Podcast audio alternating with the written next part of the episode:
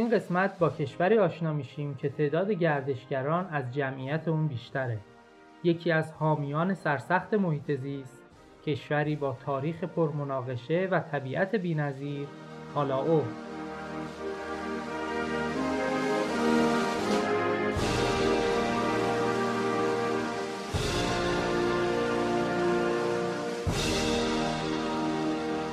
درود من ورقا هستم و شما به پادکست ناکجا گوش می‌دید. در هر قسمت از این پادکست ما با کشوری ناشناخته یا کمتر شناخته شده آشنا میشیم و سعی می‌کنیم اینجوری دنیایی که توش زندگی می‌کنیم و بهتر بشناسیم. این پنجمین قسمت از ناکجاست و در مهر ماه 1399 منتشر میشه. کشور پالاو در واقع مجموعه ای از جزایری است که بین دریای فیلیپین و اقیانوس آرام قرار داره تعداد این جزایر به 340 عدد می‌رسه و اگه توقعمون از جزیره کمتر کنیم و تخت سنگای کوچکتر هم جزیره حساب کنیم میشه گفت 500 تا جزیره هستن که مجموعاً 495 کیلومتر مربع مساحت داره تقریبا اندازه استان آذربایجان شرقی. در واقع این کشور بین آسیا و آمریکا قرار داره و جزئی از قاره اقیانوسیه محسوب میشه. مرزهای مشترک آبی با اندونزی، فیلیپین و ایالت فدرال ماکرونزی داره. این آخری از اون ناکجاهاست که در آینده باید یه قسمت رو بهش اختصاص بدن. اگه از پالاو 3200 کیلومتر به سمت شمال بریم به توکیو می‌رسیم. پرچم این کشور از یک زمینه آبی آسمانی تشکیل شده با یک دایره زرد. الگوش شبیه پرچم ژاپن و بنگلادش هست. ولی دایره زرد در مرکز مرکز قرار نداره و یه مقدار به سمت چپ متمایله. صفحه آبی نماد اقیانوس و دایره زرد نماد ماه کامل هست. چون در فرهنگ پالاوی ماه کامل زمان مناسبی برای فعالیت‌های ماهیگیری و کشاورزی بوده.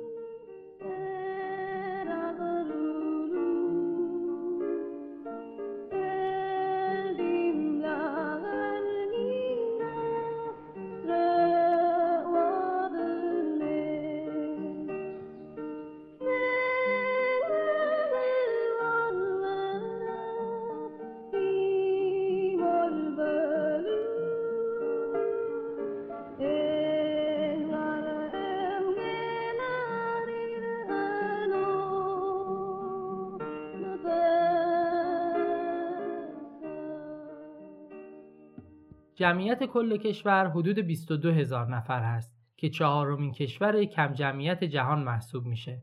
این کشور به 16 ایالت تقسیم میشه که هر کدوم هم پرچم مخصوص خودشونو دارن.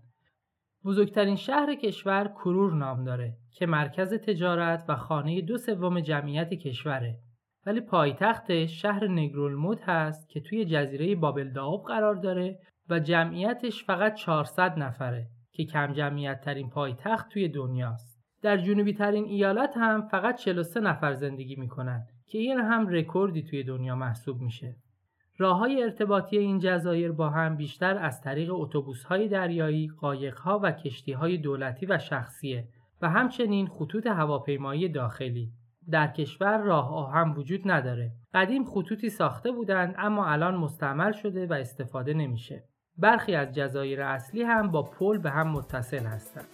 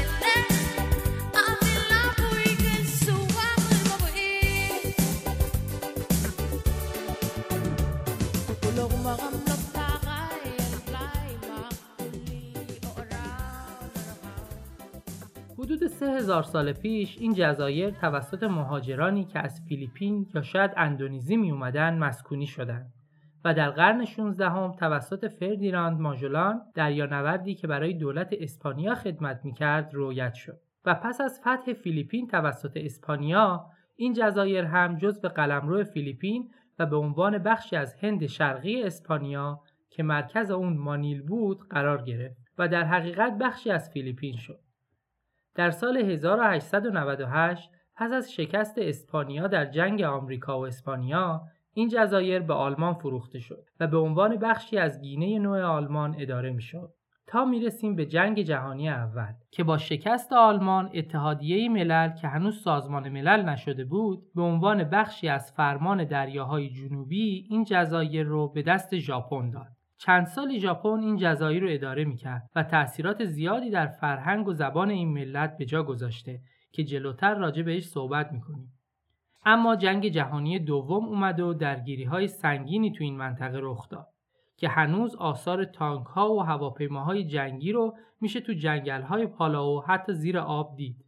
می‌دونیم که آمریکا و متفقین در جنگ جهانی دوم پیروز شدند و بعد از اون آمریکا کنترل رو به دست گرفت. در تمام این مدت پالاو جزی از فیلیپین بود و از طریق مانیل پایتخت فیلیپین اداره می‌شد. تا در سال 1946 که فیلیپین استقلال پیدا کرد و پالاو از گوام توسط آمریکا اداره می‌شد و بالاخره در سال 1994 به استقلال کامل می‌رسه و با آمریکا پیمان اتحادیه آزاد رو امضا می‌کنه. در این پیمان ایالات متحده آمریکا کمک می‌کنه پالاو به استقلال کامل برسه اما باید آمریکا تو این کشور پایگاه نظامی داشته باشه و حضور نیروهای خارجی بدون اجازه آمریکا ممکن نیست. در عوض آمریکا از این کشور در برابر حملات نظامی دفاع می‌کنه و برخی از خدمات اجتماعی آمریکا مثل پست و آموزش و پرورش تو این کشور در دسترسه.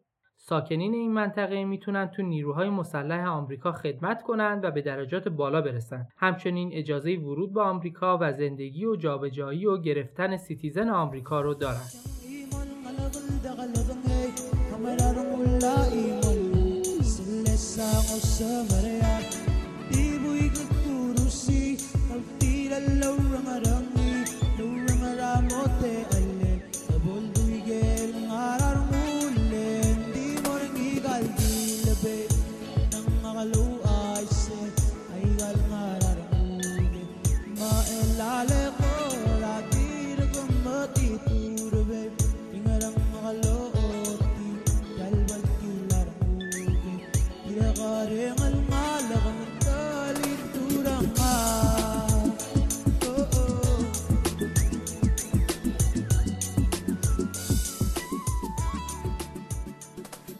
دارند. پالاو دارای سیستم دموکراسی غیرحزبیه. رئیس جمهور و معاون رئیس جمهور برای دوره چهار ساله با رأی مستقیم مردم انتخاب میشن و طبق قانون اساسی رئیس جمهور هم رئیس حکومته و هم رئیس دولت. قانونگذاری کشور رو دو مجلس سنا با 9 کرسی و مجلس ملی با 16 کرسی به عهده داره که اونا هم با رأی مردم برای چهار سال انتخاب میشن و قوه قضایی هم مستقل عمل می‌کنه. در قاره اقیانوسیه بعد از استرالیا و نیوزلند پالاو سومین کشور ثروتمند از نظر سرانه تولید ناخالص داخلی محسوب میشه. اقتصاد این کشور بر پایه ماهیگیری، کشاورزی و گردشگری هست که توریسم و گردشگری بار 80 درصد اونو به دوش می‌کشه. در بین جزایر اقیانوس آرام، پالاو و گوام بیشتر به تجارت بین المللی دسترسی دارند و به خارج متصل هستند. واردات این کشور بیشتر شامل ماشینالات و تجهیزات کشاورزی و مواد غذایی از آمریکا، سنگاپور، ژاپن و کره جنوبی و صادراتش بیشتر تن ماهی، مغز نارگیل و حلزون به آمریکا و ژاپن هست. 80 درصد گردشگران از آمریکا و ژاپن هستند و صنعت گردشگری با همه درآمد و سود اقتصادی که برای این کشور داره مشکلات زیادی رو هم برای پالاو به وجود آورده. زمانی بود که 120 هزار نفر گردشگر وارد کشور می شدن. یعنی حدود 6 برابر جمعیت کشور و این مشکلاتی رو برای مردم به وجود آورده بود هم از نظر زیست محیطی و هم اسکان و بعد از اون دولت تصمیم گرفت برای رفع این مشکلات ورود گردشگران رو به برخی از جزایر به کل ممنوع کنه در دادن ویزای مسافرتی خصاصت به خرج بده و همچنین پروازا رو محدود کنه.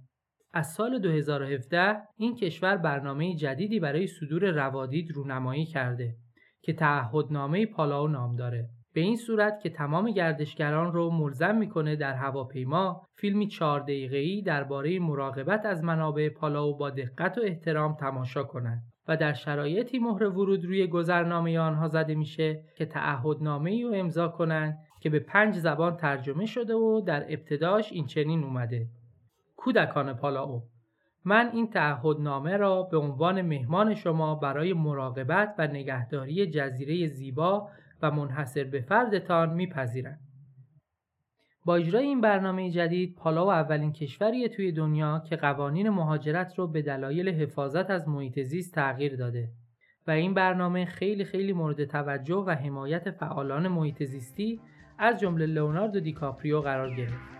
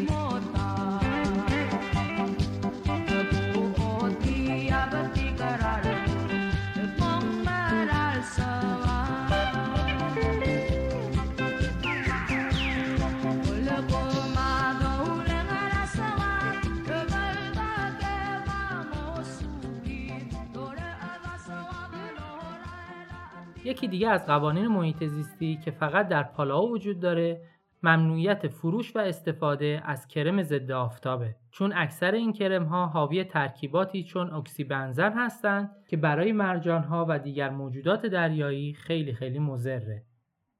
از جاهای دیدنی پالاو دریاچه عروس دریایی هست که میشه به همراه هزاران عروس دریایی غیر سمی اونجا شنا کرد و از مقاصد اصلی گردشگران محسوب میشه. اما بازدید از اونجا هم به دلایل ازدهام بیش از حد و اکوسیستم شکننده محدود شده و گاهی با قرعه کشی انجام میشه. تصاویر زیبایی از این دریاچه رو تو اینستاگرام می‌ذارم. آبشارهای شهر بابلداو و جزایر راک که جزایری آتش فشانی هستند و مثل قارچ وسط دریا بیرون اومدند و در سال 2012 هم به عنوان میراث جهانی یونسکو اعلام شدند از جمله جاهای دیدنی این کشور است. نقاط قواسی خاص و منحصر به فرد از بازدید از هواپیماهای غرق شده ژاپنی در جنگ جهانی تا مرجانها و ماهیهای رنگارنگ و قارهای زیرابی که معروفترینشون قار شاندلیر هست این نقطه از دنیا رو یکی دیگه از بهشتهای قواسا کرده. دور تا دور کشور در آبهای آزاد اولین پناهگاه کوسه های جهان داریم که برای حفاظت از اونا درست شده و 80 درصد اون ممنوعیت ماهیگیری و استخراج رو داره. این کشور در حفاظت از اقیانوس ها هم پیشروه. بیشتر کشور سرسبز و دارای پوشش گیاهی گرمسیریه. خارج از منطقه طوفانی قرار داره و آتش فشانهاش همگی خاموش هستند. 1300 گونه ماهی، 700 گونه مرجان و 150 گونه پرنده خاص تو این کشور زندگی می‌کنند. و حیوان ملی اونها هم یک نوع کبوتر رنگارنگه که می‌تونید عکس اینو هم تو اینستاگرام ببینید. راه شیری و موزه ملی کرور هم از مناطق دیدنی تو پالاو هستند که اولی منطقه‌ای در جزایر راک هست با آب شیرین و گرم و ماسه های سفید و دومی موزه‌ای به سبک معماری مردم بومی پالاو خانه های شیروانی و کاهگلی معروف به بای که داخل اونها کندکاری های استادانه و نقاشی های زیباست. میگن این سبک معماری از قبل از استعمار و تاثیرات فرهنگی دیگر کشورها تو این منطقه بوده و اورجینال پالاو است. خب این همه از جاهای دیدنی پالاو گفتم اینو هم بگم که ورود برای ایرانی ها به پالاو آزاده و از معدود کشورهایی تو دنیاست که پاسپورت ایرانی رو قبول داره و اجازه ورود بدون ویزا رو برای سی روز به توریست های ایرانی میده.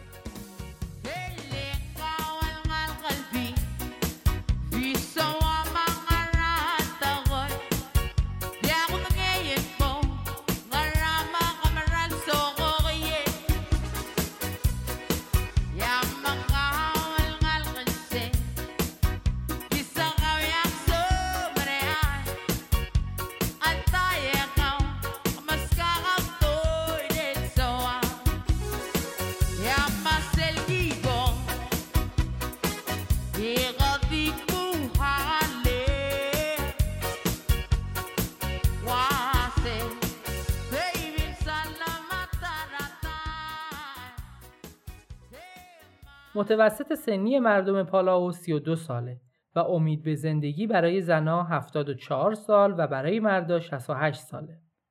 73 درصد از مردم این کشور از نژاد پالاویی، 17 درصد فیلیپینی و 10 درصد بقیه چینی و ویتنامی و دیگر کشورهای آسیایی یا آمریکایی هستند. اکثر مردم به زبان پالاویی یا انگلیسی صحبت می کنند. زبانهای سونسورول، تابی و ژاپنی هم تو برخی از جزایر رایجه. معمولا بزرگترها و پا به سن گذاشته ها زبون ژاپنی رو بلد هستند چون قبل از آمریکایی ها ژاپنی ها آمده بودند و زبان ژاپنی رو گسترش داده بودند و الان هم توی مدارس به عنوان زبان دوم می‌تونن ژاپنی رو انتخاب کنند و یاد بگیرن که با وجود گردشگران زیاد ژاپنی یادگیری اون تشویق هم میشه. زبان پالاوی ده سامت داره و شیش مصوت و هیچ کس نمی‌دونه دقیقا از کجا اومده. سه چهارم جمعیت مسیحی هستند و 9 درصد هم پیرو آین بودکنگی. آین مدکنگی تلفیقی است از مسیحیت و خدایان باستانی و باورهای سنتی و آینهای دین باستانی مردم پالاو. البته آین بودایی هم از دوره ژاپنی ها به جا مانده و حدود 400 نفر هم مسلمون بنگالی توی پالاو زندگی می‌کنند.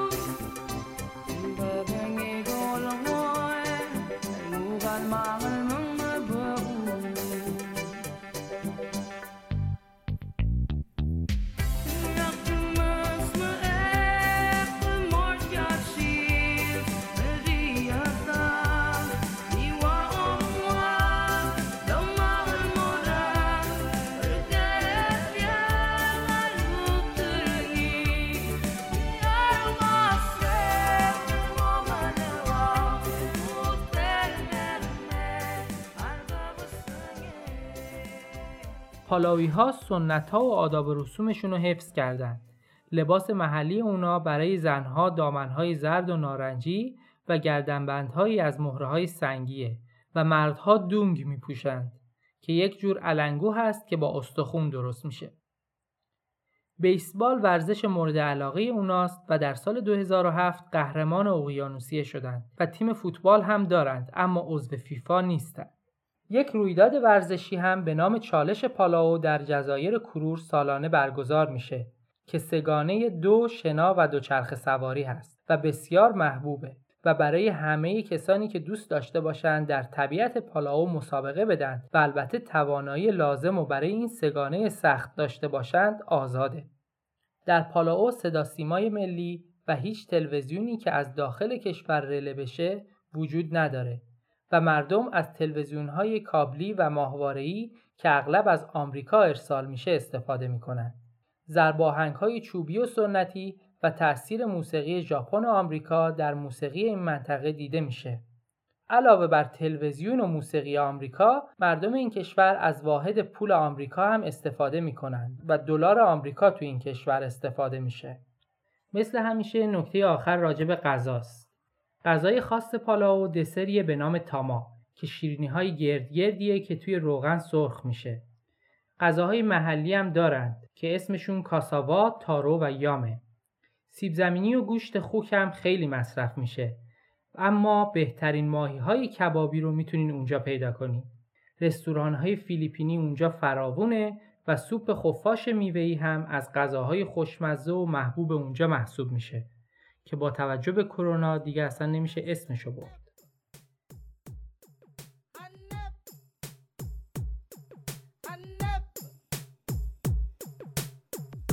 Siwesele belumamara egadilas ayebul.